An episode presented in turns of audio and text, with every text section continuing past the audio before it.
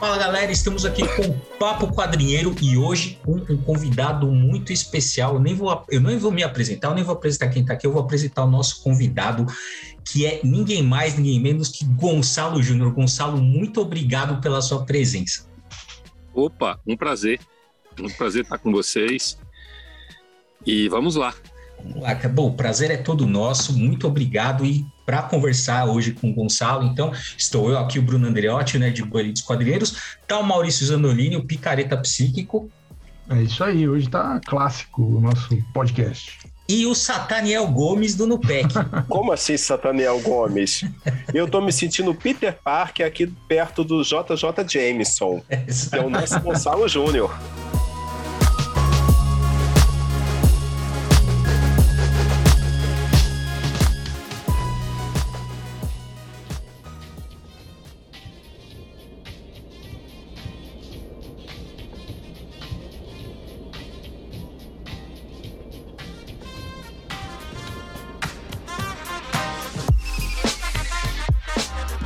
Exatamente. Bom, e para começar essa conversa, bom, uh, eu acho que todo mundo que está ouvindo aqui o nosso, o nosso podcast sabe quem é o Gonçalo Júnior. Se não sabe, não fez o dever de casa, mas se você não fez o dever de casa, nós vamos falar. Ele só é um dos maiores pesquisadores de quadrinhos do Brasil, né? Não só, escreveu muito sobre quadrinhos, mas não só.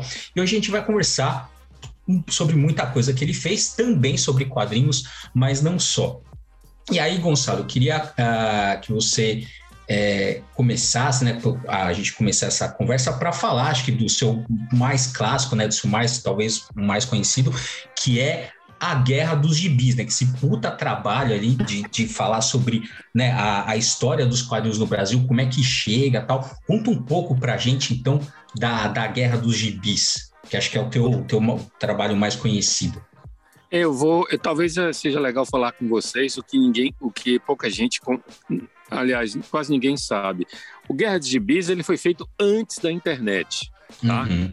Ele foi o meu T C C, trabalho de conclusão de curso de jornalismo na Universidade Federal da Bahia, que eu fiz entre oitenta e nove e noventa e três.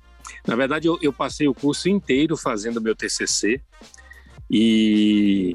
viajei para São Paulo, para vir para São Paulo, fui para o Rio, fui para Curitiba. E, e o meu T C C, na verdade, ele, ele foi formado por dois livros, o Guerra de Gibis e o Maria Erótica, que depois eu chamei de Guerra de Gibis dois. É insano. Nathaniel é professor, eu nunca comentei isso, mas o, o meu T C C teve mil e duzentas laudas, né? Então, é, foi uma loucura para... Imagina ter que, que, que tirar... estudante ter que tirar, é, se, acho que foram seis cópias para atribuir para os professores. Aquilo dava duas resmas e meia de papel, né? E aquilo, rapaz, foi datilografado em máquina elétrica. Nossa. Em noventa e três ainda o Windows estava engatinhando, né? Em noventa e quatro eu consegui comprar um, um, um quatro oito seis, que era a coisa, o, o computador de ponta que havia. Depois do quatro oito seis veio o Pentium um, Pentium dois, antes do quatro oito seis tinha um três oito seis, e aí é, aquilo foi datilografado, eu fiquei desesperado porque a mulher me entregou um dia antes de terminar. Aí, o que que eu fiz? Eu, eu, só, eu só entreguei metade do T C C, porque não tinha grana para rodar mil e duzentas páginas seis vezes, né? É só e o cara dá... seiscentas páginas, né, né, Gonçalo? Que T C C pequeno, né? Aí não tinha, não tinha como fazer, não ia dar tempo também a, a gráfica, né? Uhum. Aí, tudo bem que eu, eu imprimi em frente e verso, né, Nathaniel? Então dava para diminuir um pouco o volume. Mas aí, aí depois eu, eu fiquei, o que ninguém sabe é que eu fiquei de noventa e quatro, noventa e três, em noventa e três eu registrei ele na Biblioteca Nacional, que você podia fazer nas bibliotecas públicas, né? No caso, tinha uma biblioteca central, tem, né, uma biblioteca central em Salvador, eu fui lá e registrei o livro, aquela coisa que você achava que tinha que registrar, porque senão ia roubar a sua obra e tal. Uhum. E a partir daí, eu fiquei de, noventa, de noventa e três até dois mil e dois tentando publicar o livro. Foram, que eu me lembro assim, vinte e sete nãos. Ninguém queria publicar um livro sobre histórias em quadrinhos, né? Uhum. E a maioria eu colava levemente as vinte primeiras páginas. E aí, quando voltava, as cópias que voltavam, eu folheava e elas estavam coladas de, ainda. Uhum. Significava que eu não, não, que eles não tinham lido, Ninguém não tinham avaliado o meu trabalho. E aí, ah, tinha, uma, tinha umas maluquices, assim, um cara me ligou da, da, da Marco Zero aqui de São Paulo e me deu vinte e quatro horas para retirar o original. Falei, mas eu moro em Salvador. Ele é, vê se arruma alguém aí para vir retirar, senão a gente vai jogar no lixo. Falou bem assim, lixo. Nossa. Aí eu falei, ah, tá bom, pode jogar no lixo. Aí o tempo passou, o tempo voou. Eu me mudei para cá em noventa e sete, continuei tentando, nada. E, e toda vez que eu recebia um não, eu reescrevia aquele livro, reescrevia, melhorava, tentava melhorar, revisava. E essa altura já tinha internet, né? Porque o livro foi todo escrito ali na unha, ali, pesquisando na Biblioteca Nacional, olhando, vasculhando, pegando pistas. Por exemplo, em mil novecentos e trinta e oito saiu um artigo é, de um padre falando mal dos quadrinhos no jornal do, sei lá, no Diário de Notícias. Eu não sabia qual era o dia. Então, eu tinha que ir para a Biblioteca Nacional no Rio de Janeiro, olhar dia por dia, página Caramba. por página, para tentar achar esse artigo. Então, eu sabia que, que, que Gilberto Freire tinha proposto uma, uma, uma versão em quadrinhos da Constituição para popularizar o conteúdo da Constituição. Então, eu fui atrás desse material e aí alguém, tinha me, alguém me disse que tinha saído na revista Cruzeiro. Só que a revista Cruzeiro não estava disponível na internet e eu não sabia se tinha sido em quarenta e seis, quarenta e sete, quarenta e oito, quarenta e nove, cinquenta. Nossa. Então, eu ia caçando isso. Na Biblioteca do, do, do Nacional, eu folheei é, todas as edições do Cruzeiro de mil novecentos e vinte e oito até mil novecentos e sessenta e quatro, que era o período da Guerra dos Gibis, página por página, procurando matéria. Quando eu achava alguma coisa, eu ligava o gravador e lia a matéria. Uhum. Quando eu terminava de, quando eu lia a matéria, que chegava em casa, voltava para Salvador, que che... ou então voltava para São Paulo depois, aí eu pegava e transcrevia a matéria. Então, foi uma coisa eh, maluca. E aí tem umas coisas sobrenaturais que aparecem, né, no, no meio do caminho. Eu, eu me lembro que eu, eu, eu, fiz, eu fiz, também fiz direito, né, em, hum. em, em paralelo com o jornalismo. E aí eu olhei a, o, o horário errado. E aí eu falei, poxa, eu ainda tenho duas horas para a próxima aula. Eu estava dentro do ônibus. Aí alguma coisa falou bem assim, desça no próximo ponto e entre no Sebo Graúna. Desça, uma coisa sobrenatural. Aí eu peguei e desci. Eu desci, entrei no sebo, andei uns quatro corredores. Cheguei lá no fundo do sebo, tinha uma bacia. Uma bacia escrita assim, um real. Eu abaixei, peguei, peguei aquela edição. Na verdade, não era real, era, acho que não era real ainda. Era uma nota mínima, assim, um valor mínimo, tipo um real de hoje. Uhum. Aí eu peguei aquela edição. Sem olhar nada, eu não parei em corredor nenhum, eu fui direto naquela bacia, peguei a edição. Quando eu olhei, era um livro com um relatório de uma C P I do Congresso, de um, do Senado, de mil novecentos e cinquenta e um, que era, um, era, era, que pre, que era uma, é, que pretendia estabelecer a censura aos quadrinhos no Brasil. mil novecentos e cinquenta e um. Quando eu fui olhar isso, tinha pareceres de educadores, de professores, de psicólogos, e, e, e tinha um histórico de censura aos quadrinhos, de pressão contra os quadrinhos, quadrinhos do Brasil, desde mil novecentos e vinte e oito. E aí, aí, aí fui montando o quebra-cabeça. Essas coisas assim, tipo quebra-cabeça de, de dez mil peças que você vai pegando ali um a um. A internet ajuda muito hoje. Você localiza uma pessoa pelo Facebook, Sim. você localiza a pessoa... Até o... A regra número um para mim até hoje é você ligar para o cento e dois, era, né, até pouco tempo, você ligar para o cento e dois e pedir o telefone da pessoa. Funciona mais do que você procurar na internet. Aí, é, porque é, é você, isso já vai direto, né? Você dá um endereço, a pessoa te dá o, o telefone, o número e tal. Aí você vai, fui, fui montando esse quebra-cabeça todo e tome não, não, não, não, não o tempo todo. Quando chegou em, em dois mil e dois, eu, tava, eu trabalhava na Gazeta Mercantil aqui em São Paulo, desde, eu trabalhava na Gazeta desde noventa e cinco, eu entrei na sucursal de Salvador e me mudei para São Paulo em noventa e sete. E eu, eu trabalhava no Caderno de Cultura. E eu resenhava livros, né? Aí um dia eu cheguei falando com Juliana, né, que era assessora de imprensa da Companhia das Letras, falei assim, ô Juliana, é, um livro assim, assim, assim, assim, será que vocês teriam interesse? E ela falou assim, poxa, muito interessante, manda para cá. Eu falei assim, você se importaria se eu mandasse um motoboy entregar para você e, e, e você encaminhar aí para mim, entregar para a pessoa certa? Ela falou, não, claro. Aí, rapaz, dois meses depois, eu, eu, eu tô no jornal, vou descer para tomar um café, e aí o telefone toca, né, o telefone fixo. E eu fiquei entre o pessoal na porta do elevador, a turma toda descia para tomar café quatro horas, né, cinco horas. E eu entre, entre ir para o elevador e atender o telefone. Aí o sobrenatural me falou, atenda. Aí eu fui atender. Era, era um cara chamado Luiz. Aí eu falei assim, aí a menina falou assim, ó, Luiz não sei o que quer falar com você. Eu falei, tá bom. Isso depois de vinte e sete nãos, tá? Aí, é... e nesses vinte e sete nãos tinham três cartas duplicatas, que eu me esquecia, mandava para a mesma editora e a mesma carta.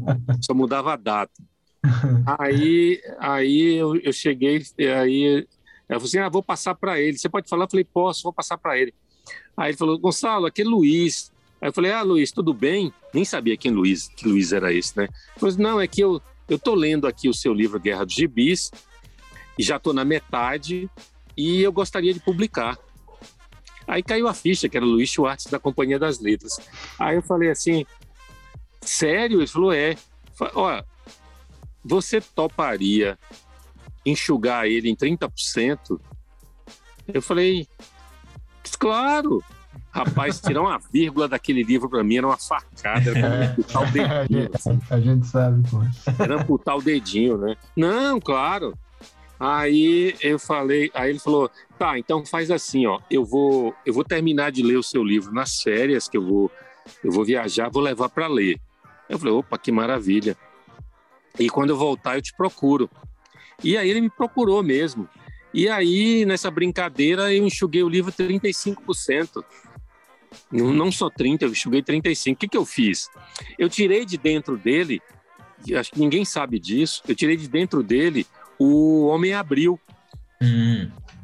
Tudo que havia dentro da Guerra dos Gibis, primeira versão, que eu tenho aqui, uma edição encadernada, de capa dura, toda bonitinha e tal, que tem novecentas páginas, tudo que tinha dentro dele sobre a Editora Abril, eu retirei. E isso gerou o, o Homem Abril. Entende? Então, aí o livro ficou redondo. Uhum. Eu acho que o livro ficou redondo porque era a história da Abril, mas estava fugindo muito da coisa da, da censura, porque a Abril não foi tão... A Abril foi censurada no, no, no atacado. Não foi no varejo, como Eisen e Roberto Marinho, né? Então eu tirei ali e limpei.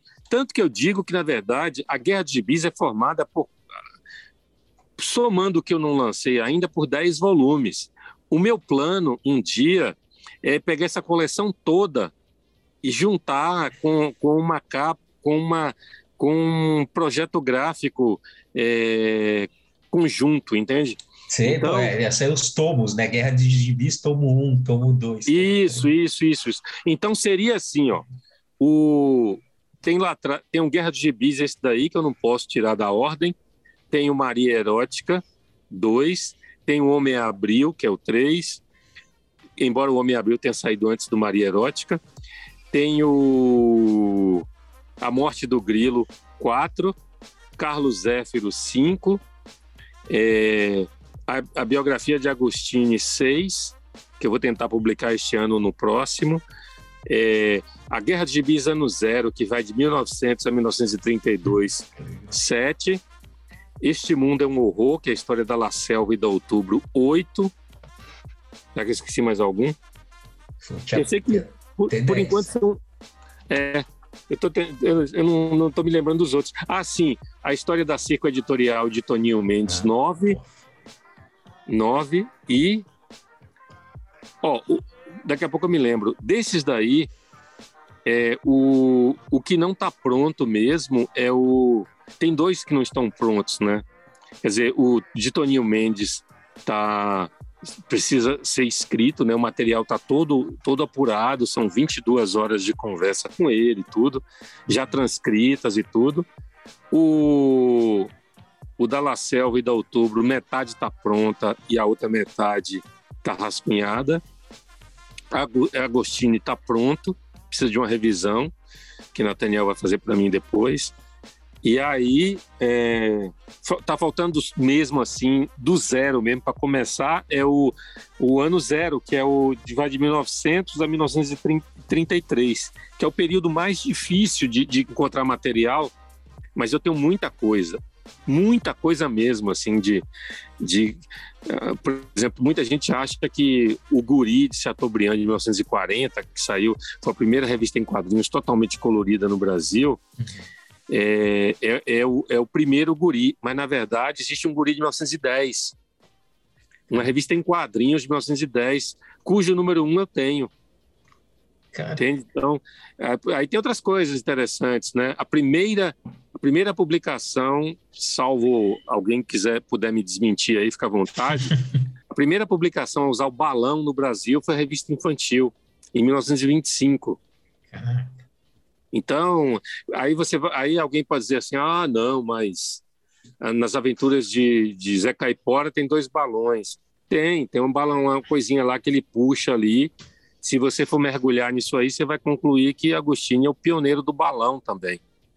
É, Mas... é, essas coisas do primeiro é sempre controverso, né? Porque sempre tem alguém que para puxar o negócio para antes, né? É o fetiche da origem, né? Na história tem muito isso, né? Quem trabalha com história tem essa coisa do fetiche da origem. Mas deixa ah, pra... os caras têm orgasmo quando conseguem, né? É, não, é, porque é sempre assim, né? Alguém, alguém até a tara, né? O fetiche da origem, tem que descobrir o primeiro. Não, e dá vontade de bater nos caras. É, dá vontade, porque você faz um livro sobre Tex. Aí você diz que Tex chegou ao Brasil no dia, sei lá, acho que no dia, se não falha a memória, dia quatorze de fevereiro de mil novecentos e cinquenta e um. Aí vem um imbecil, ele, ele, ele viaja catorze horas de ônibus para chegar na mesa e dizer, dizer na frente de todo mundo, seu livro tá errado. Aí aquele uma risadinha assim, orgásmica, assim, seu livro está errado. Eu falei, por que que está errado? Aí eu já perco a paciência, né? Por que que está errado? Ah, porque tá aqui, ó. Meu pai comprava e anotava as datas. Aí, eu, aí, aí você tem que dar, um, você tem que dar uma de, de arrogante, dar uma aula de história para o sujeito, né? Fala, escuta, você sabe como funcionava o processo de distribuição de, de revistas pelo Brasil em mil novecentos e cinquenta e um? Não, é igual de hoje. Não, não era igual de hoje.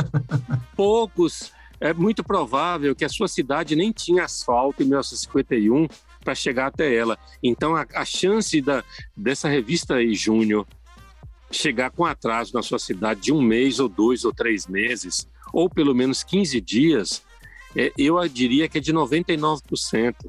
A data que eu usei foi a data que, que a revista chegou às bancas no Rio de Janeiro, uhum. onde era impressa no, nas oficinas do jornal O Globo. Então, o Globo distribuía a Júnior aos domingos. Depois passou de ser distribuída às terças. Aí o cara olha para você, ri assim e fala, não sei não, não sei não.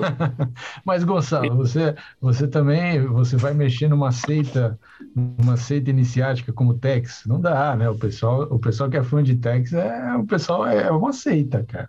Cara, eles essa que é a... Então, é, mas isso, é, é, o, que, o que estraga é, é o que estraga é sempre os fãs, né? Porque é, é, é meio complicado. E, no, e nos quadrinhos tem muito isso, né? Como é um meio que mexe muito com a paixão, né?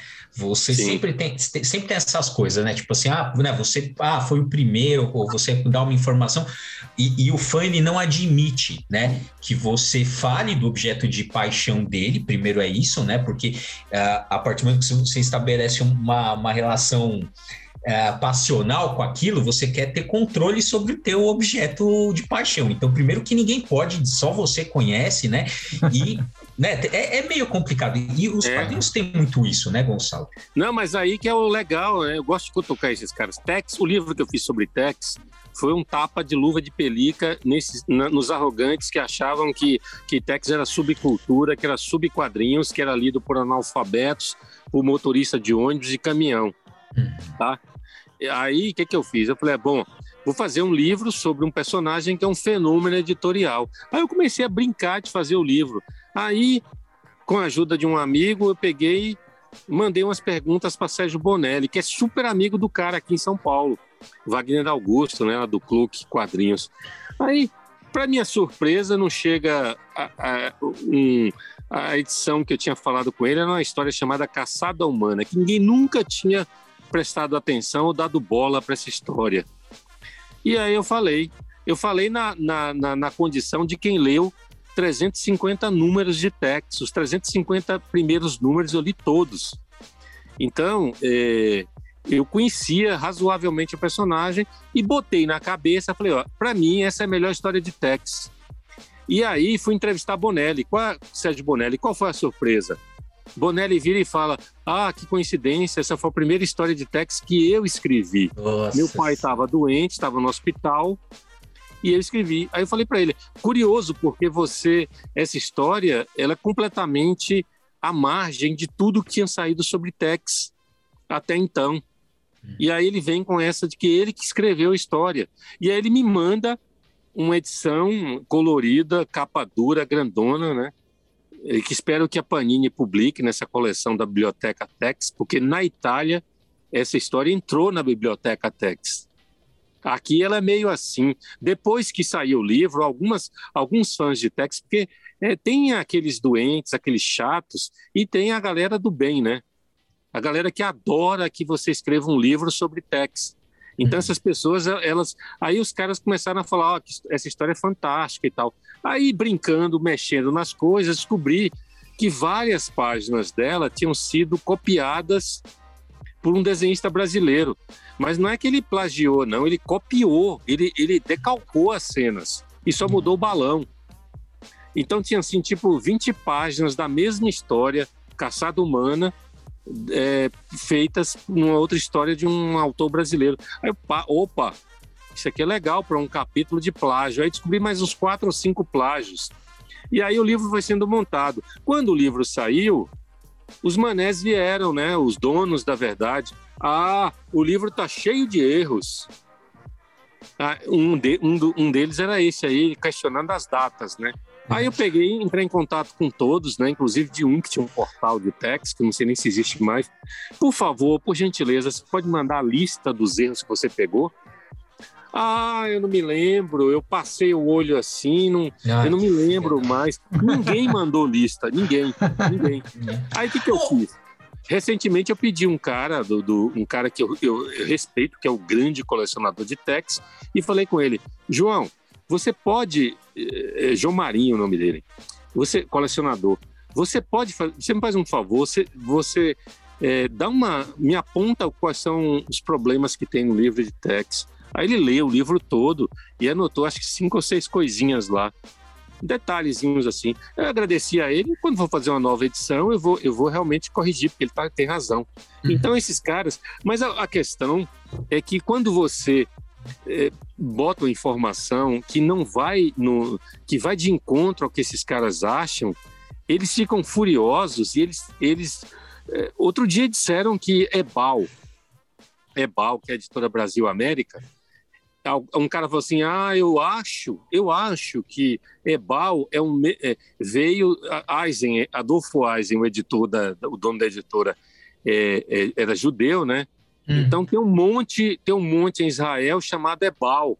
E foi de lá que ele pegou esse nome. Ah, sim. Uhum. Essa eu já Aí eu vi, falei, né? Não, gente, é Editora Brasil-América Limitada. E o nome foi escolhido num sorteio. Eisen fez um sorteio entre, entre fãs, pessoas que se comunicavam com ele, e o nome vencedor foi esse, Editora Brasil-América Limitada. Aí comecei a ver em vários lugares porque Ebal era um nome tirado de um monte de Israel. Uhum, uhum. Tá? Mas isso não é só quadrinhos. Por exemplo, aquela live que Caetano fez em dezembro de dois mil e vinte, ele falou lá, ah, saiu uma biografia aí de Assis Valente, que eu até gostei, mas é, Assis Valente não nasceu em Salvador, nasceu em, em, em Santo, Santo Amaro, que é a cidade dele, né? Hum. Porque você na Bahia, para ser gênio, você tem que nascer em Santo Amaro. E aí, eu falei, aí eu fiquei olhando assim, eu falei, não acredito que esse cara tá falando isso. Aí ele falou, é, não nasceu, eu desafio. Porra, não nasceu. Eu, eu, eu gastei trinta páginas do livro pra, argumentando, fundamentando por que, que ele nasceu em Salvador. Inclusive, a, a fonte principal era a única irmã que ele tinha, ele tinha reconhecido como irmã. E o cara insiste, porque na cabeça dele, ele nasceu em Santo Amaro. Entende? Então, nos quadrinhos, quando você entra nessa, nessa, nessa, nessa, nessa selva de espinhos aí, você tem que estar preparado. Agora, você tem que estar preparado também para contestar quando você encontra alguém. Se você vai, vai me contestar, que, que, que fundamente o negócio. Não basta simplesmente dizer, eu não acho, eu não concordo, ou então ouvir o galo cantar e não sabe onde, né? Ah, exato. É, é, é, é, Ebal veio do, do Monte Israel. Já virou verdade isso. Uhum, uhum. Quando é, é, é óbvio, todo mundo, quem pesquisa sabe que é Bras, Editora Brasil-América Limitada. É como a Grafipad do Paraná. Gráfica, Paraná, só isso. É Gráfica Paraná, Grafipá. Gonçalo, um, um, uma pergunta que eu queria te fazer como professor, não tenho como não perguntar. Você foi aprovado no T C C? Não, brincadeira, a pergunta não é essa, não. Meu, meu, T C C, meu T C C foi um sucesso, porque eu, eu, eu, eu ah, prometi é. fazer exibição de cenas de sexo em três D. Ui. Aí, aí, sim, aí lotou, lotou. Ninguém ficou lá das sete até o meio-dia esperando as cenas. Porque não teve da... cenas? Teve a, a parte Maria Erótica, a, a, a segunda parte, na primeira parte a censura aos quadrinhos até sessenta e quatro. E a segunda parte é durante a ditadura militar. E na ditadura militar, eu, eu, além das revistas em quadrinhos eróticas, as editoras publicavam também revistas de fotos. E tinha realmente uma revista em três D. Aí eu não tinha óculos para emprestar, só levei um óculos, né? Mas aí eu, eu fiz essa brincadeira, olha, vai ter exibição de sexo, em, de, de, em cenas de sexo em três D. Aí foi um sucesso. Excelente, excelente. Gonçalo, da onde vem essa paixão que você tem pelos quadrinhos? Porque você tem, eu sei que você tem outras, música, filmes de arte, etcétera, mas dos quadrinhos especificamente.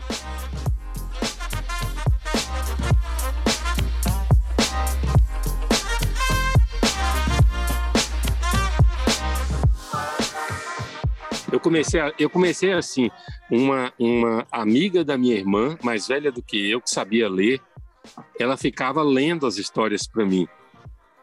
E lá em casa só rolava Pato Donald, a gente está falando de mil novecentos e setenta e dois, setenta e três.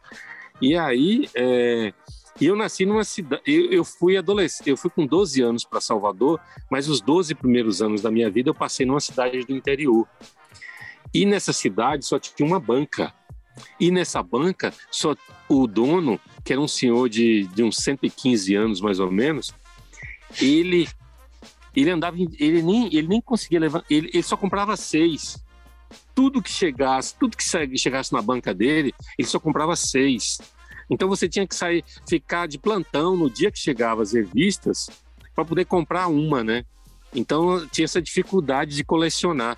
Por exemplo, essa história de Tex, Caçada Humana, eu só fui ler a segunda parte dela, quando o rapaz lá é enforcado, cinco, seis anos depois, quando eu estava morando em Salvador, eu achei a, sessenta, a edição sessenta e nove num sebo. Então tinha essa coisa de dificuldade. Os quadrinhos, então, eles passaram por um processo de...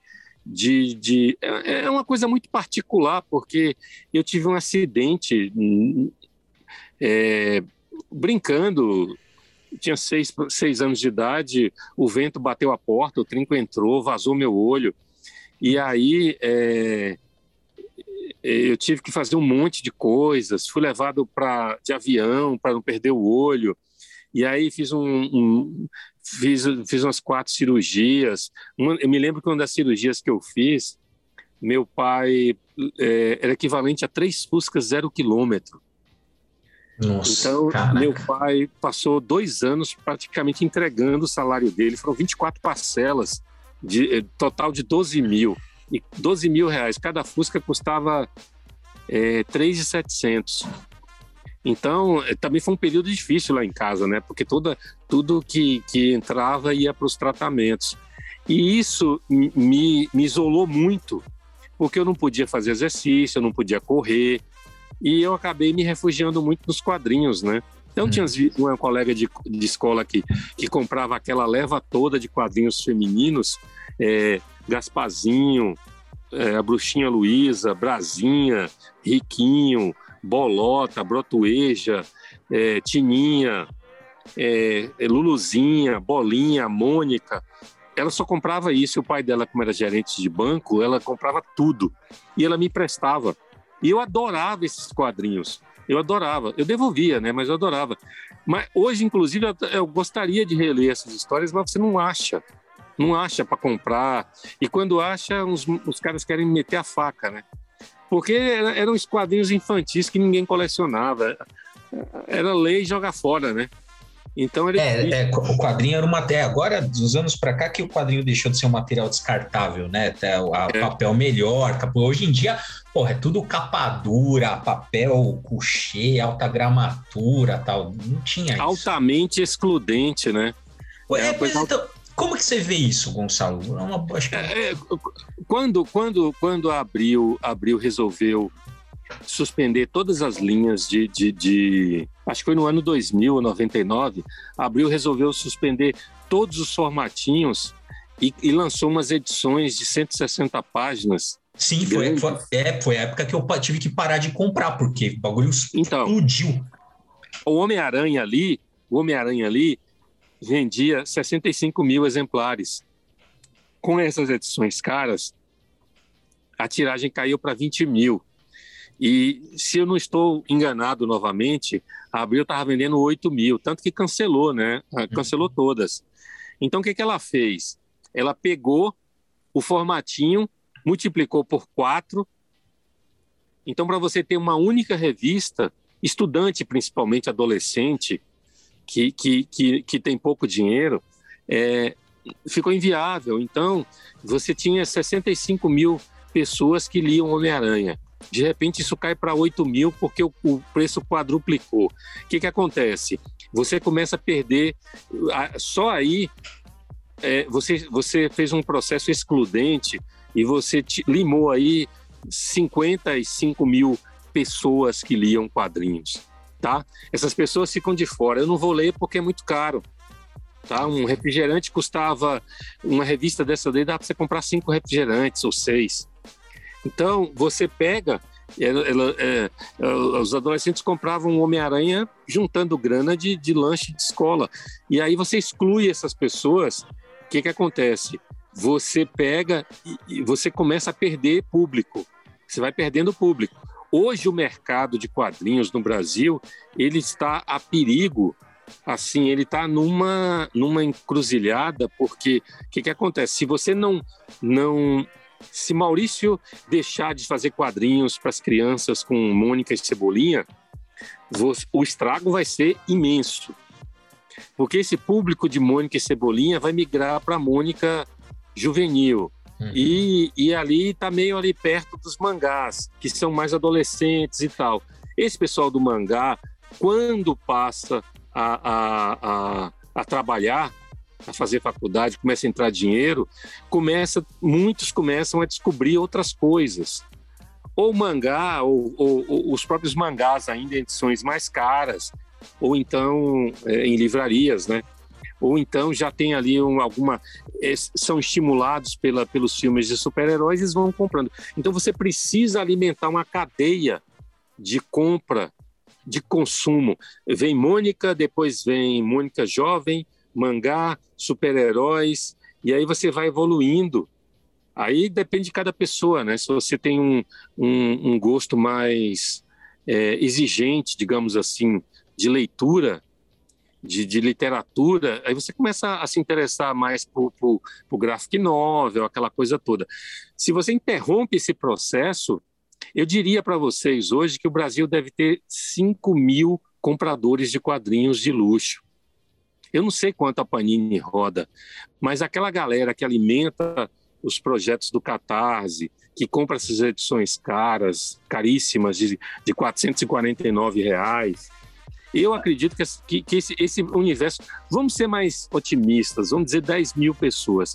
Só que cansa. Essas pessoas vão envelhecer, elas vão, elas vão casar, elas vão ter filhos, elas vão ter despesas, elas vão ter que pagar aluguel, ter que pagar plano de saúde, e elas vão abandonar isso daí. Se, não, se essa cadeia não for alimentada, o mercado tende a, a, a, a, a complicar e até desaparecer, porque é, essa é a realidade.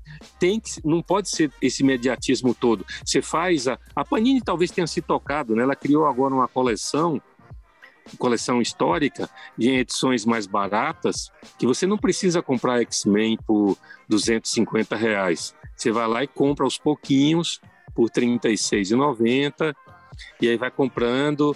uma edição ou duas por mês, aí você acaba tendo aquelas histórias também.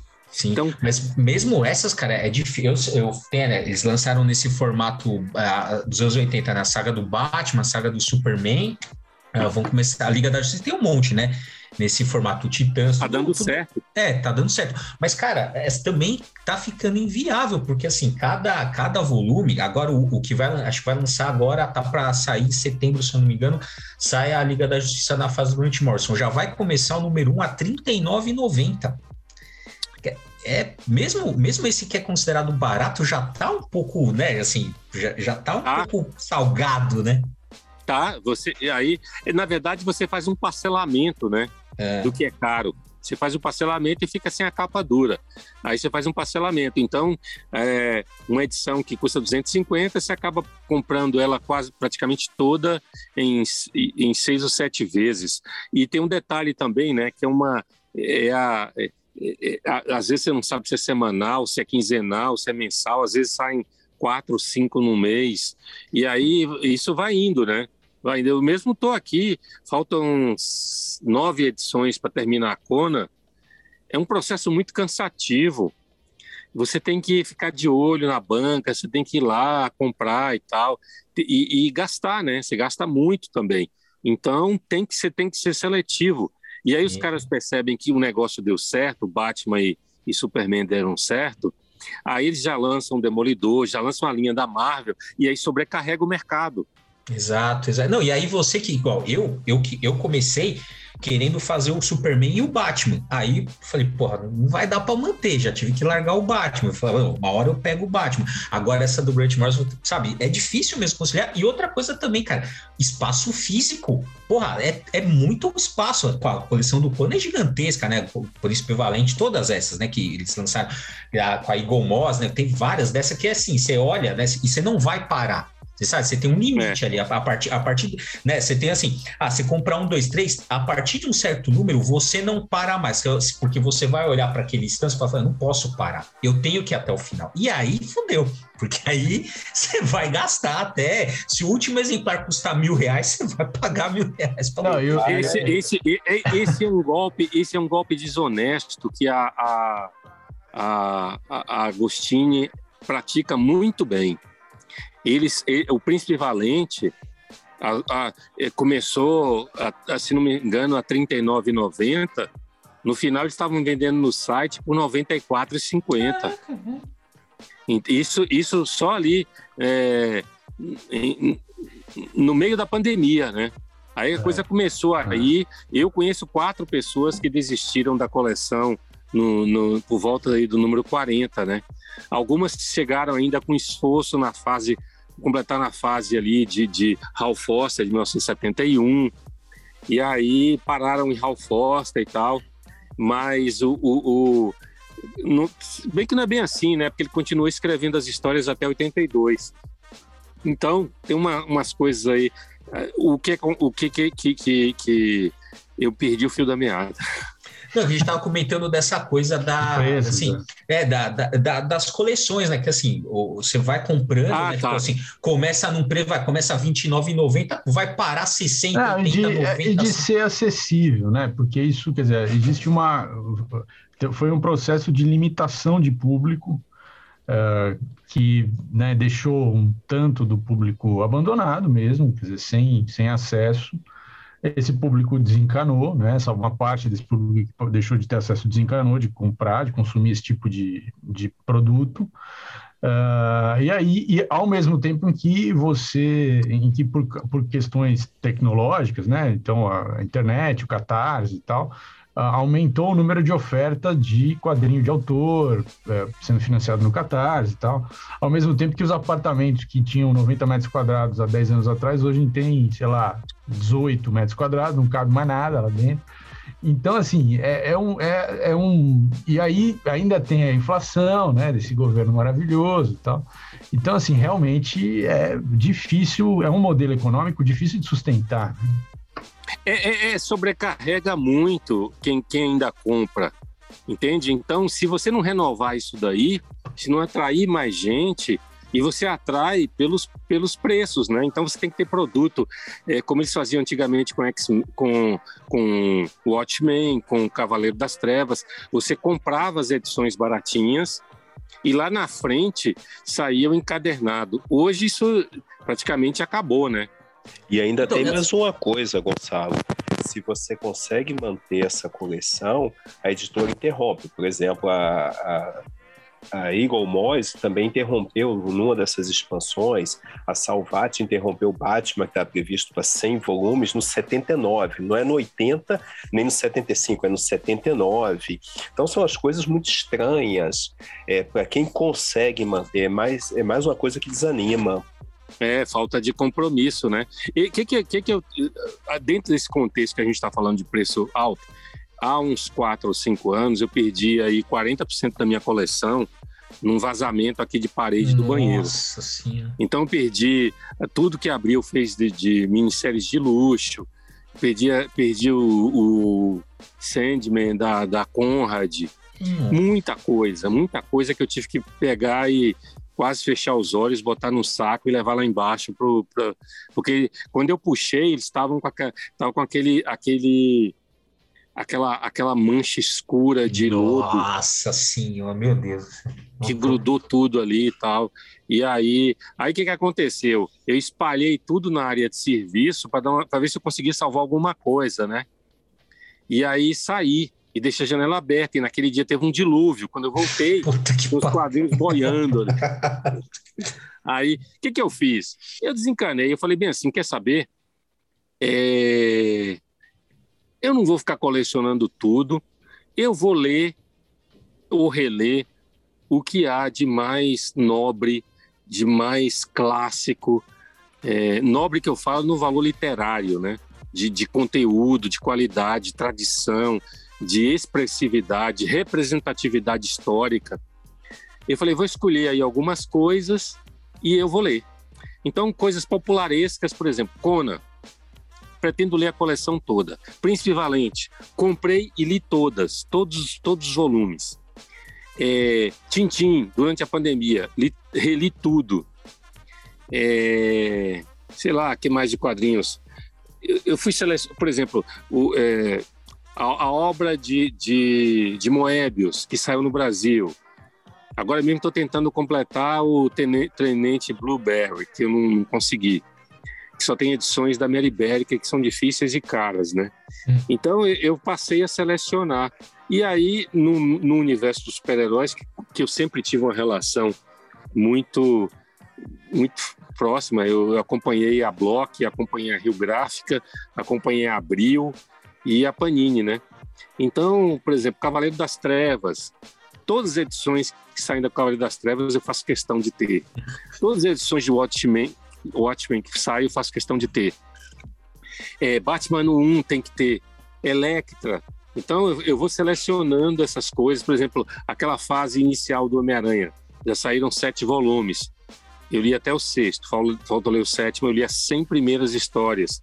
E aí você já percebe que ali Stan Lee vai abrir mão desse material, ele já começa a cair de qualidade.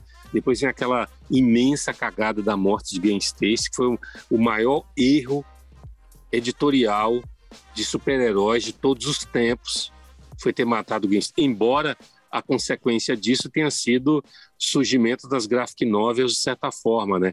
Que a morte dela é a morte mais chocante até então, e isso faz com que é, a morte se torne um recurso de, de criar impacto, de vender e tudo mais. Então, é, aí eu, eu seleciono mas, muito. Mas, né? mas calma, calma, calma aí, que eu, desculpa te cortar, mas que, comenta mais isso. Porque, por é, essa, por que, que você acha que foi o maior erro editorial? A morte da Gwen Stacy, porque é um acontecimento muito marcante, né? No, é, revivido é, então, em Marvels, né? Então, conta, isso. fala mais. Fala. O que que acontece?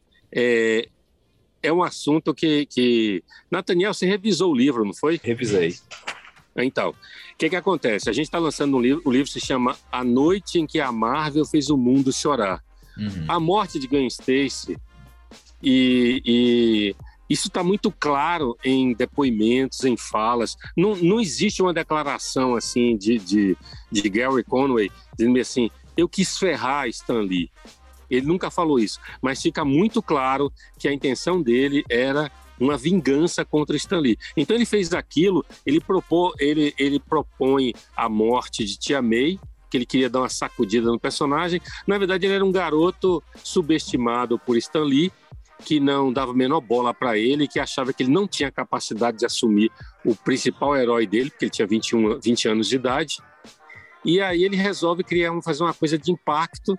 E aí tem uma série de, de, de, de, de incoerências aí, que ele teria aproveitado uma viagem de Stan Lee para matar a personagem. Stan Lee diz, aí ele diz que Stan Lee aprovou, e aquela confusão toda. Só que qual é o, qual é o grande problema? É... Ele matou, o perso- ele matou a personagem que era a mais cativante, a, a mais apaixonante é, por parte dos leitores. A Gwen, Gwen Stacy era uma réplica física da, da, da mulher de Stan Lee quando ela era modelo e, e veio para os Estados Unidos, acho que em mil novecentos e quarenta e nove, é, casada, né? E ele acaba se apaixonando por ela e ela larga o marido para ficar com ele. Então era, era a cópia dele.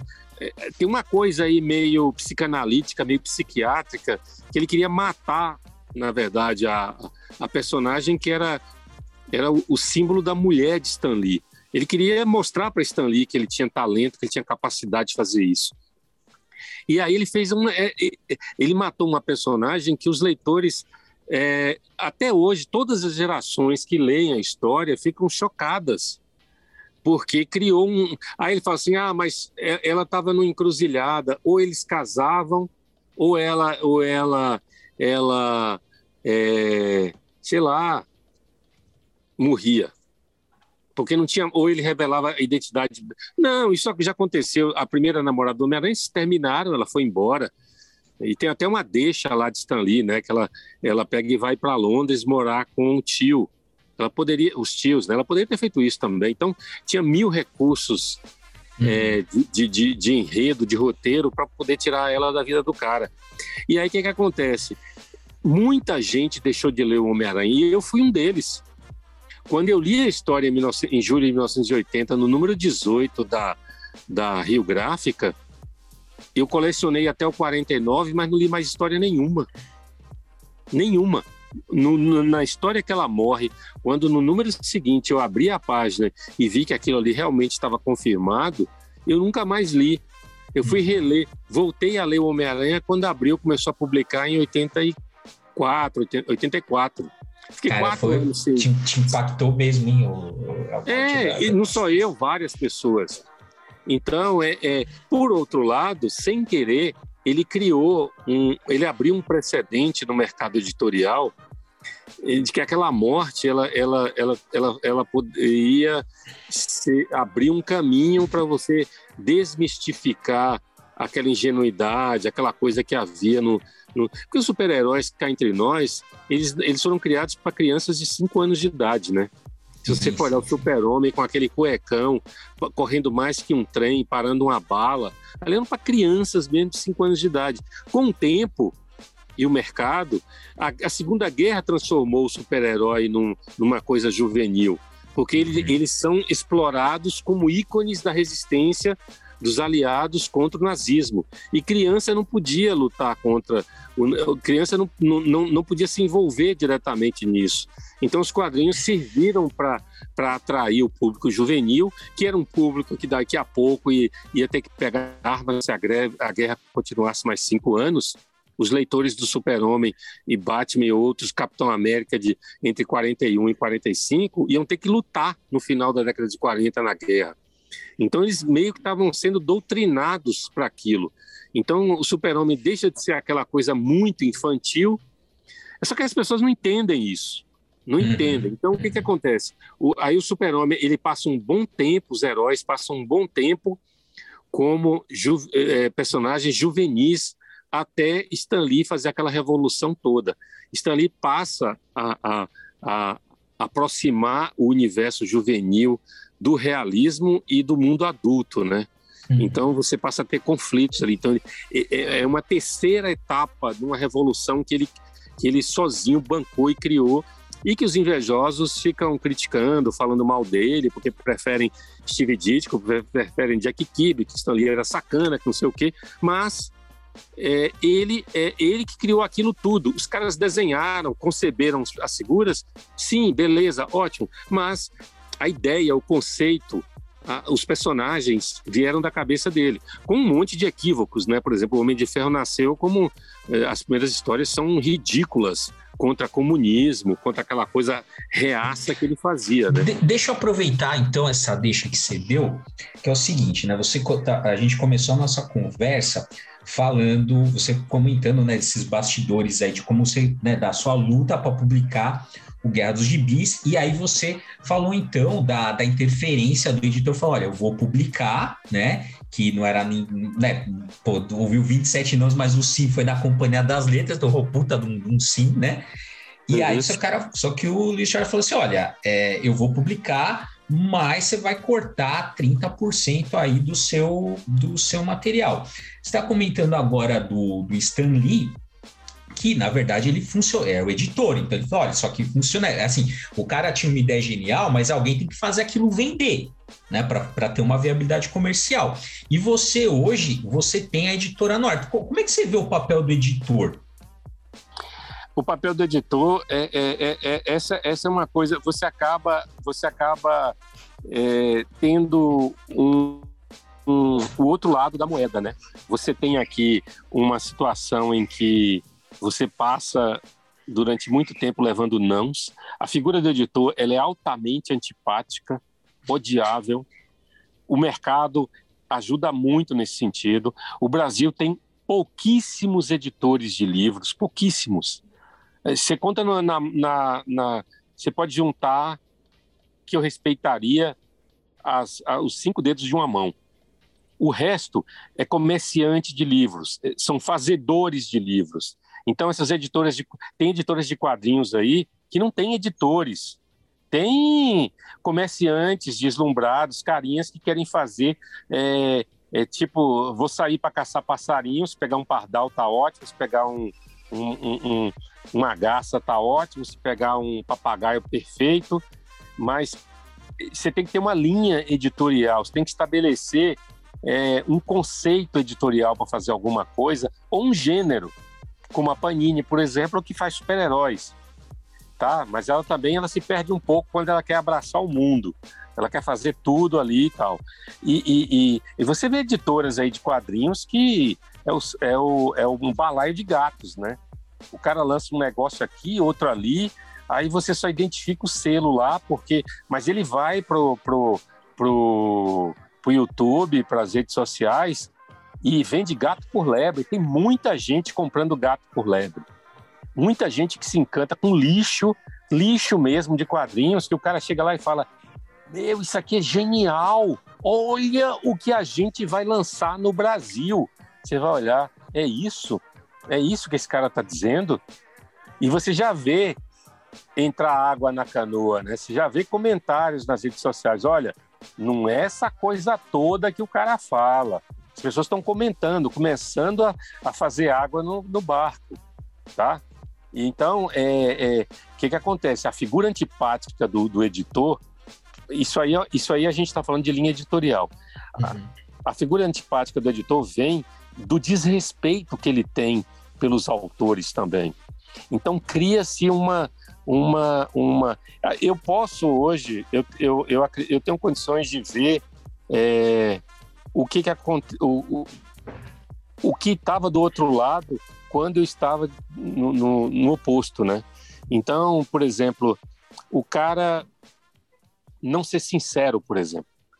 Ele chega e fala é, para você, ah, é... ele detona seu livro, diz que o livro não tá bom e tudo mais, esse daí já merece meu respeito. Se o cara detonou seu livro, ele merece respeito, porque ele certamente leu alguma coisa, pelo menos dez, vinte páginas. E ele fala, não dá para publicar, não tem condições, é, ou então dá uma melhorada e tal. Mas o cara devolve o seu livro com as páginas coladas e diz que, que não quer, não tem interesse, ou então que não tá bom, aí já é desonesto. Entende? Uhum. Então, esse é o lado do editor, que é uma figura altamente antipática. Tá? E eu, já, eu acredito que eu já esteja cultivando um pouco isso. Por quê? Por quê? Porque toda hora aparece um com um plano mirabolante para escrever um livro. Tá, mas o livro está pronto? Não, eu vou escrever. Quando eu lancei a biografia de Evaldo Braga em, em dois mil e dezessete, um cara me procurou para... para falar de uma biografia de Odair José. Eu falei, maravilhoso, vai fazer par com a biografia de Evaldo Braga, que é um cantor de música brega. Faça bio... Até hoje, o cara não começou. E acontece isso direto, o cara quer escrever um livro sobre, sei lá, Capitão América, sobre um desenhista, e ele fala e não entrega, e não entrega. Uhum. Então tem, tem uma série de problemas. Aí tem os malucos que o cara manda para você o livro de manhã, e à noite ele pergunta, e aí? Você tem interesse em publicar? Eu falei, ó, eu recebi hoje de manhã, eu não abri ainda o arquivo. Você tem que me esperar, você tem que, eu, eu preciso de dois meses para te dar um retorno. Então tem essas coisas. Tem o cara que, que quer fazer a biografia de um cara que só ele acha, ele acha que é o cara mais importante do mundo, mas ninguém sabe quem é. Aí o cara quer publicar uma biografia de oitocentas páginas. E não quer, não quer diminuir o, o conteúdo.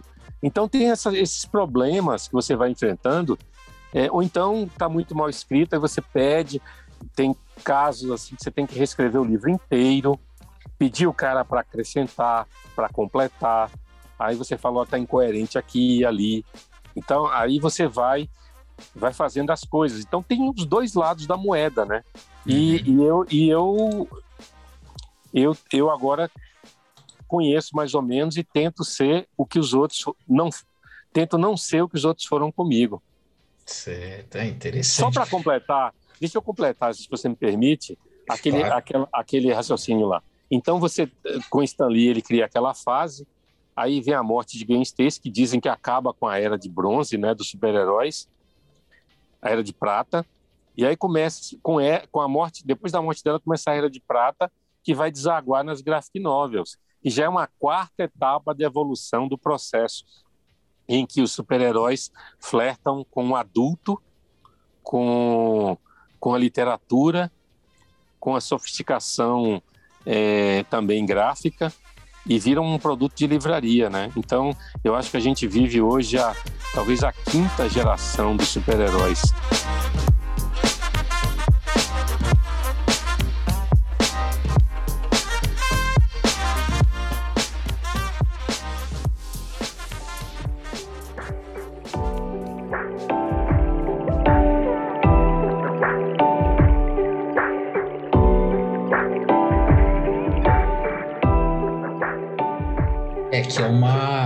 Fase bem elitizada, né? Até pela, né, pelo preço do, do material e também, né, aquele, o Marvel, aquele, a história secreta da Marvel Comics, o cara diz textualmente isso, né? Veja, e o, a, a história secreta da Marvel Comics já faz dez anos, então assim, há dez anos atrás, o público-alvo da Marvel eram, eram homens adultos de cerca de trinta anos, então hoje, se essa turma, ou, ou essa turma que tinha trinta anos, dez anos atrás, ou eles abandonaram, ou eles continuam comprando com quarenta anos os mesmos quadrinhos, ou então eles não compram mais e ficam reclamando na internet, que é o que as pessoas normalmente fazem, né?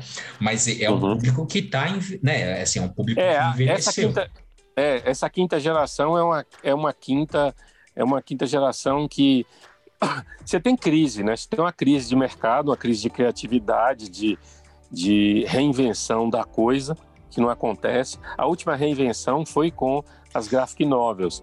De lá para cá, tem um processo interessante que é a mutação, né? A mutação dos super-heróis com o mangá. Mesmo, até mesmo com uma, uma, uma... Se você olhar aquelas séries lá dos anos noventa, já tinha isso.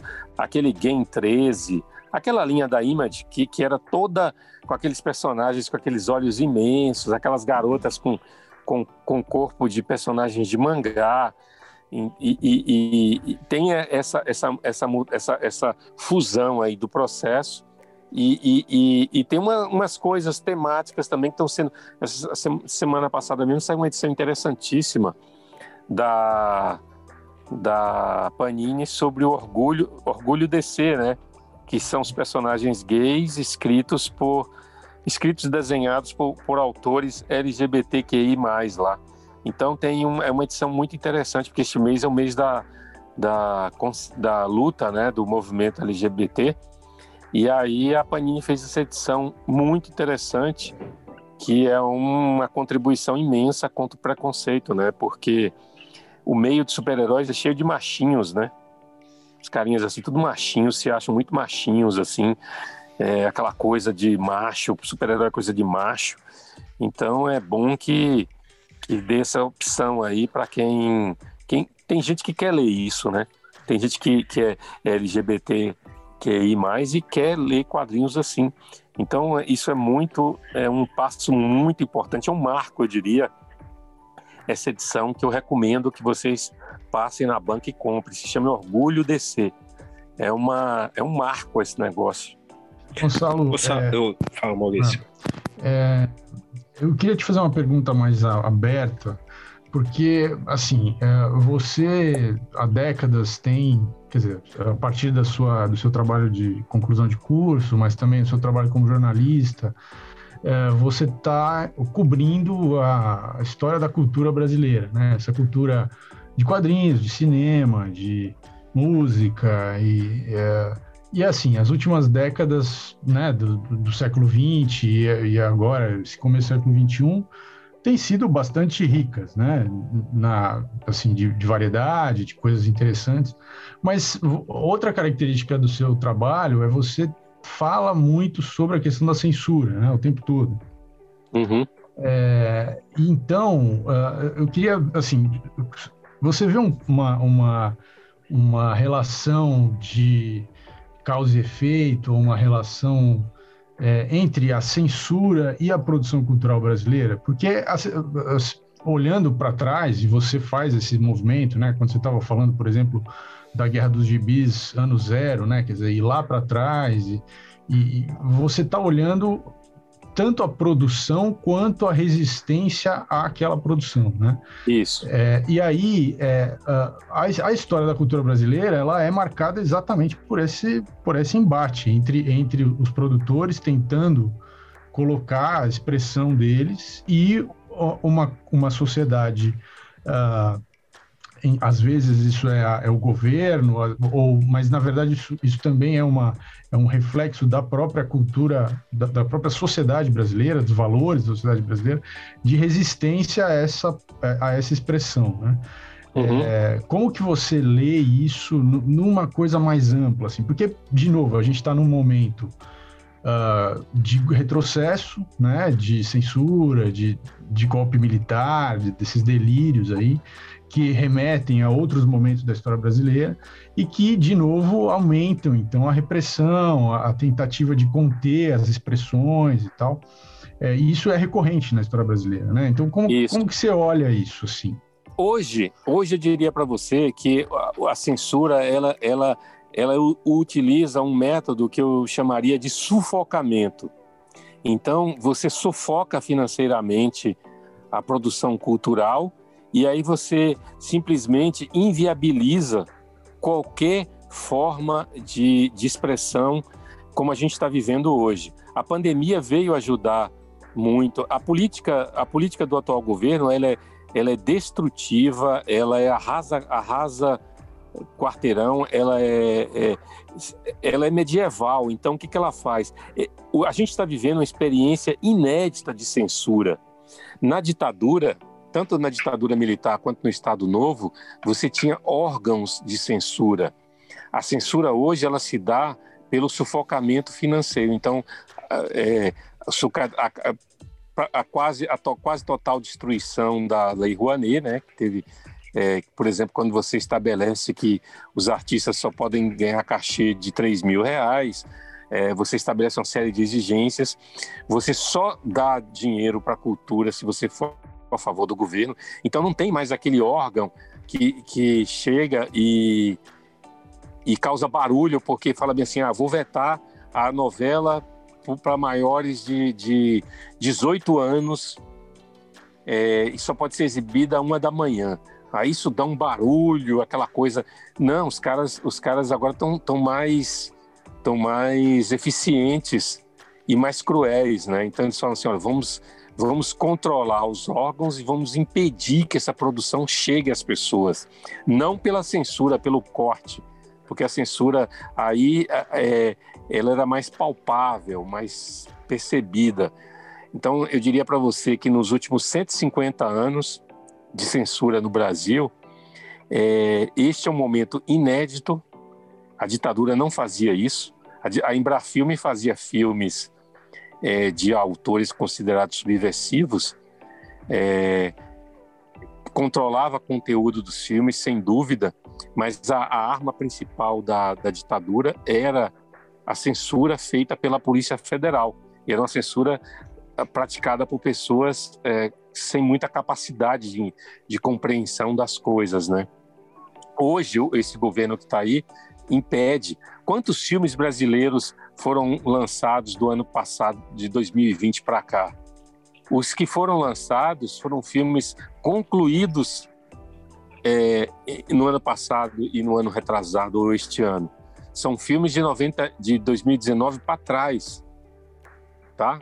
Produção mesmo de filmes, mesmo com a pandemia, é... caiu muito. É, e alguns, como Marighella, que já estava pronto, eles fizeram de tudo para não, não passar. É, pra, pra... aí vem a pressão, a, a, a mesma pressão que a gente estava falando. Os caras começam a falar, a, a, a, os, os exibidores se sentem ameaçados, uhum. Porque tem um bando de loucos aí. Que, que eu recebi um, um, um vídeo aí de, de, de um, uma pessoa dizendo, olha, olha o que os malucos estão falando, uhum. Que eles vão no dia trinta e um de julho é, tomar o país e só vão recuar quando tirarem os ministros do Supremo. É. Então, esses caras vão fazer isso como armados, porque a gente tem um milhão de pessoas armadas aí, uma promoção do governo, você tem uma quantidade absurda de policiais militares no Brasil inteiro, completamente alucinados por Bolsonaro, ou seja, você tem um exército paralelo, você tem um maluco, um, um, um louco, um lunático chamado, que está comandando as Forças Armadas, né? Que é o tal do Braga Neto, que é um suicida louco, que quer, que, que tá ban- tentando bancar um golpe militar, e a nossa única esperança é que, é que a, a, a, a os países, né, os governos internacionais façam a pressão para se respeitar o resultado das eleições, que vai ter golpe, vai, não tem dúvida. Ah, vai, vai.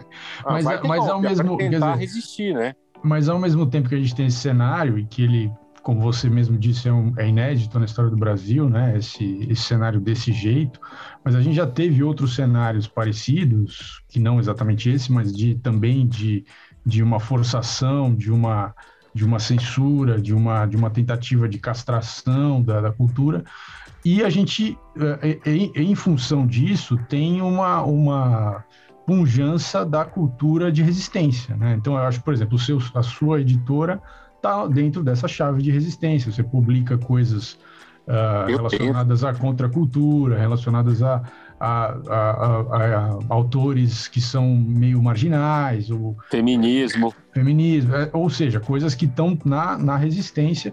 E a história da cultura brasileira tem essa característica, né? Você, é, como que você vê isso? Porque a gente tá, eu estava falando muito de quadrinho norte-americano e tal, mas a gente tem a nossa própria tradição cultural que está mais nessa chave, né? Sim, a gente tem, a gente tem assim, ó, é, pegando Agostinho para cá. Agostinho foi um dos caras mais censurados do Brasil. Ele foi censurado, ele foi, ele foi ameaçado, ele foi, é, o jornal dele, ele foi perseguido. E, e, e aí ele, você vem de, a partir de entre mil e novecentos e mil novecentos e trinta e sete, há no Brasil um período é, de, de certa liberdade sexual, digamos assim. É quando você tem as revistas é, masculinas, né? O, o Rio Nu, você tem a Maçã, você tem Chime. Chime chegou a ter quase setecentos números. Era uma revista semanal que, que publicava nudez de, de dançarinas francesas. Você tinha... Aí depois, quando vem o Estado Novo, aí você tem um retrocesso absurdo, né? O, é. o Estado Novo e o integra, integralismo, juntamente com... com com uma, um, um fechamento, eu diria assim, da Igreja Católica, quando ela passa a flertar com, com o fascismo italiano, porque tinha muito padre é, italiano, italiano no Brasil, é. que eles traziam jornais de lá, então eles flertam também. A Igreja, como eu mostro na Guerra dos Gibis, ela tem um papel importantíssimo na pressão contra os quadrinhos, é, de diversas formas, né? Desnacionalizava as crianças, tornava elas ateias, é, homossexuais, é, é, criminosas. Era uma madeira de piroca da época. Era. Então, a, a, o Estado Novo planta essa coisa do, desse retrocesso, e aí você tem... Aí você começa uma guerra, né? Uhum. Você começa uma guerra porque o Brasil, com, a, os anos cinquenta são os piores. Os anos cinquenta, antes da ditadura, os anos cinquenta são terríveis. E são os anos da, de Carlos Zéfiro e são os anos do clubes de nudismo. Esses clubes de nudismo, eles chegam... Eu, eu, eu identifiquei mais ou menos quase vinte revistas que foram produzidas no Brasil na, na, nas décadas de quarenta e cinquenta sobre clubes de nudismo. E, e os editoriais são terríveis, assim, de perseguição, de prisão, de espancamento das pessoas. Nossa. Porque os caras queriam trazer aqueles conceitos lá da Dinamarca, uhum. da Suécia, de fazer clubes de nudismo no Rio de Janeiro, que eles chamavam de naturismo, né? De viver uhum. na natureza e tal. E, e, e essa coisa vai, vai sendo é, é, sufocada. Aquele, aqueles chamados... Agora, no momento mesmo, eu tô, eu tô, eu tô há dois anos escrevendo a biografia de Celly Campello, que é a mãe do rock brasileiro, né? Sim, sim. E, e, e, e, e o primeiro disco dela, ela tá de calça comprida, foi um escândalo. Mulher não podia... Só que os caras aí começam a fazer água também, né? Porque em mil novecentos e cinquenta e seis divulgam um estudo dos Estados Unidos que as mulheres se masturbavam e gozavam, tinham prazer sexual. É. Aí, em sessenta e um, chega a pílula anticoncepcional no Brasil, que é, um, é uma bomba atômica que jogaram aqui, né? Exato. Porque não podia se usar a pílula anticoncepcional. Aí, quando a ditadura chega, esse terreno estava todo plantado, porque aquelas marchas foram feitas pra, pra, em cima de uma coisa que eles chamavam de licenciosidade. Se pudessem, eles queimariam Norma Benga numa fogueira, porque foi ela que fez o primeiro nu do cinema brasileiro nos Cafajestes em sessenta e três. Então, esses caras chegam a isso. Então, é um, você tem aí cento e cinquenta anos de história de resistência e de, e de combate. Combate, é. resistência e luta. Então, enquanto, enquanto, enquanto há, há retrocesso, há... há a resistência. Uhum. Todas essas etapas nós tivemos resistência. E com a resistência de hoje, eu não consigo, talvez nas redes sociais, as pessoas falam o que querem nas redes sociais, elas criticam, é, claro que tem aqueles problemas lá de, de, de, de... você tem que ter cuidado com o que fala, senão eles bloqueiam e tudo mais, mas a cultura hoje, nos últimos três anos, ela está sufocada. Não tem condições, não tem... A pandemia é, um, é, é importante nisso aí, mas os artistas estão tão encurralados, ninguém tem dinheiro para comer, ninguém tem dinheiro para fazer nada. Nada, nada, nada. Os projetos, os, os PROACs da vida aí, tá tudo assim. Então, é, um, um pouco do que a gente está vendo, quando você vê que de cada, cada cinco mortes na pandemia, quatro poderiam ter sido evitadas se a gente tivesse um outro presidente da República, é, essa resistência, esse desmando, esse poder que esse cara... É, esse poder descontrolado, sem limites que esse cara tem, de fazer o que quer, de dizer o que quer, é, perdeu na cultura uma resistência que existiu em outras épocas. A cultura sempre foi um foco. Então, ele aniquilou a cultura com esse propósito também. Às vezes você não sabe se ele é burro demais... Ou, ou inteligente se, demais. Ou esse, ou, não... Inteligência ele, ele não tem, não. Ele é, ele é, é, mas... ele é um psicopata ardiloso. O psicopata, ele pensa, ele pensa no, no, em atingir objetivos é, muito pessoais. Uhum. Então, ele não tem projeto de governo, ele tem projeto ah, não, de não. ego. Não. Entende? Ele tem projeto de destruição. Né? Isso é, de destruição de ego. É. Porque é um psicopata. O é. psicopata, ele não, não, não sente dó, não sente pena, não se comove, não tem empatia.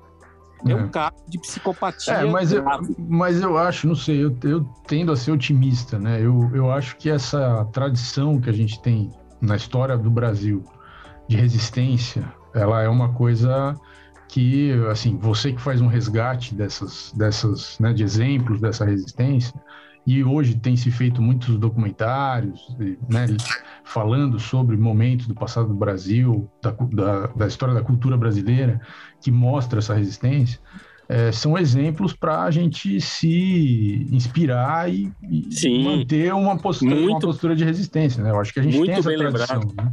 Muito bem lembrado, muito bem lembrado. A produção audiovisual hoje é uma resistência também. É muito forte. Quando muito você forte. vê um documentário maravilhoso como aquele de Garrincha com Elsa, você está vendo ali o, o quanto a ditadura fez com eles, né? Uhum.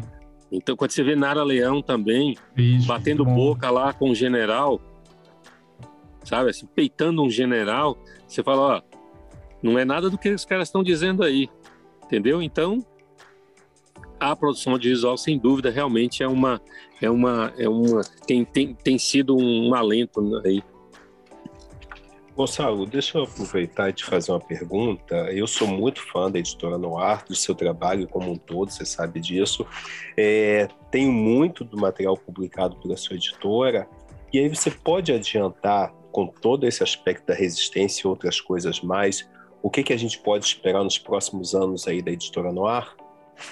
Eu posso dizer para vocês o que, que eu pretendo publicar. Eu não sei se eu vou conseguir, tá? Mas são coisas que estão praticamente prontas. Eu esqueci de falar para vocês nessa leva da Guerra dos Gibis, talvez eu incluísse a biografia de Benício, que não é um livro exatamente sobre quadrinhos, mas ele fez quadrinhos, né?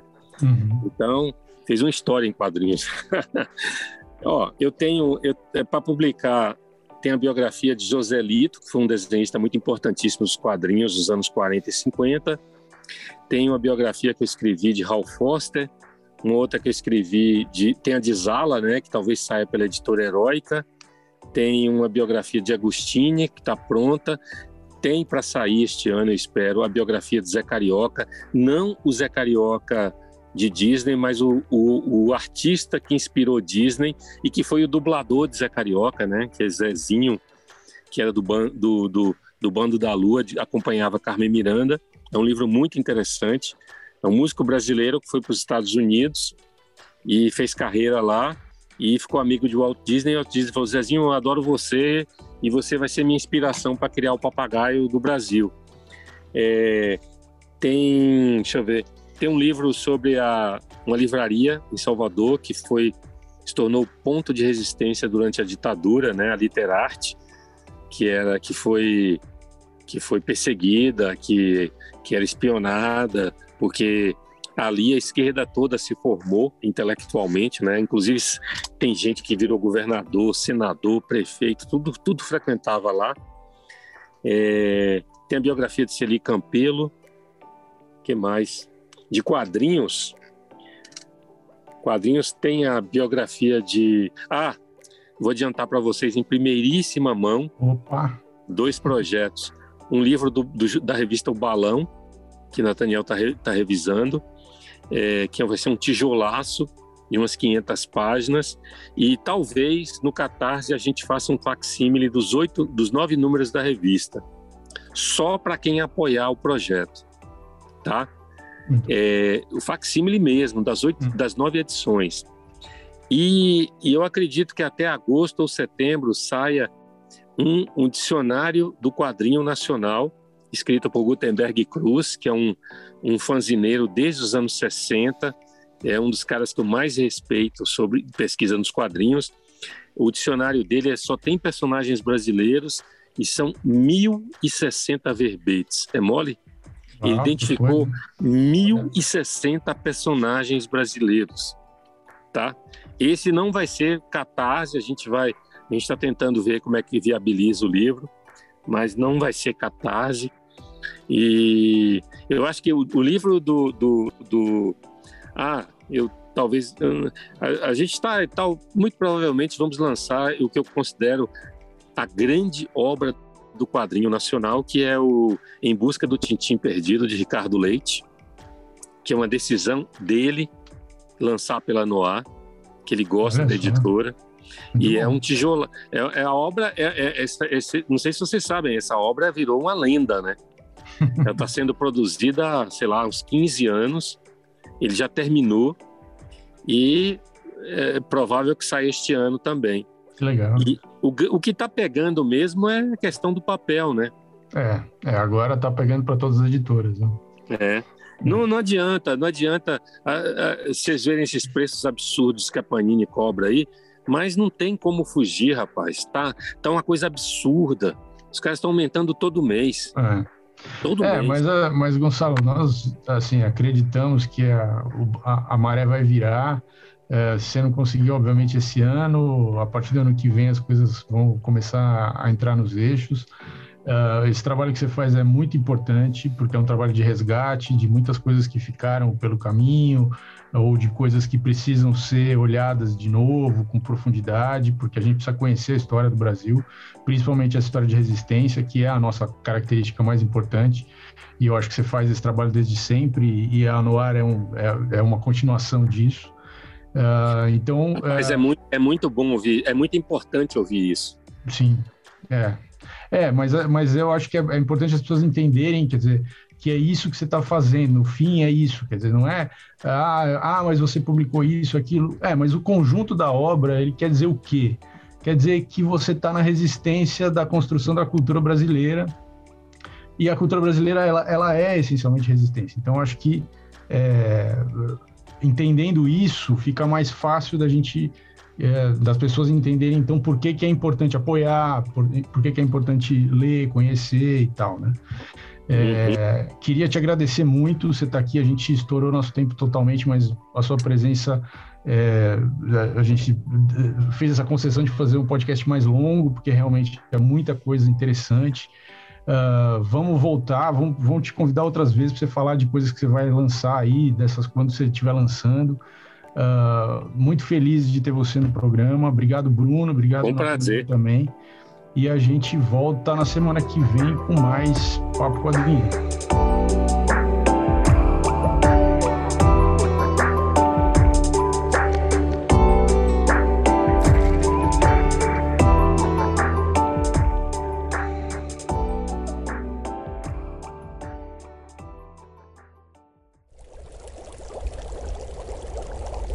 Uma produção musical leve.